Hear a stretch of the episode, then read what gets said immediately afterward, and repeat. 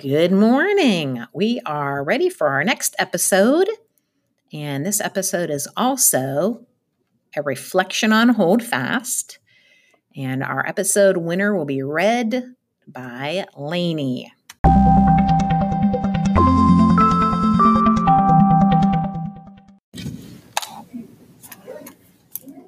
This is another hold fast reflection. The kids that Early meets in the shelter are gentle little kids. They have been like Early and have lost their homes. They show Early and Jubie around like good people like the good people you could hang around and the people you shouldn't hang around.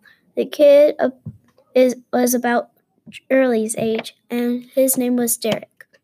We don't know the end of Early and Jubie's story at the end of chapters, as the author of Hold Fast wants us to keep reading to unlock mysteries. One example is when I knew that Dash was missing, I wanted to read more and find out what happened to Dash and what happened next. To do this, you have to read the next chapter. Their absence in the book mimic their absence in the shelter because nobody knows where you are. Like Derek, his mom friends died, so he had to leave. We don't know where Derek is. A baby and his mother were rushed to the hospital because the baby couldn't breathe.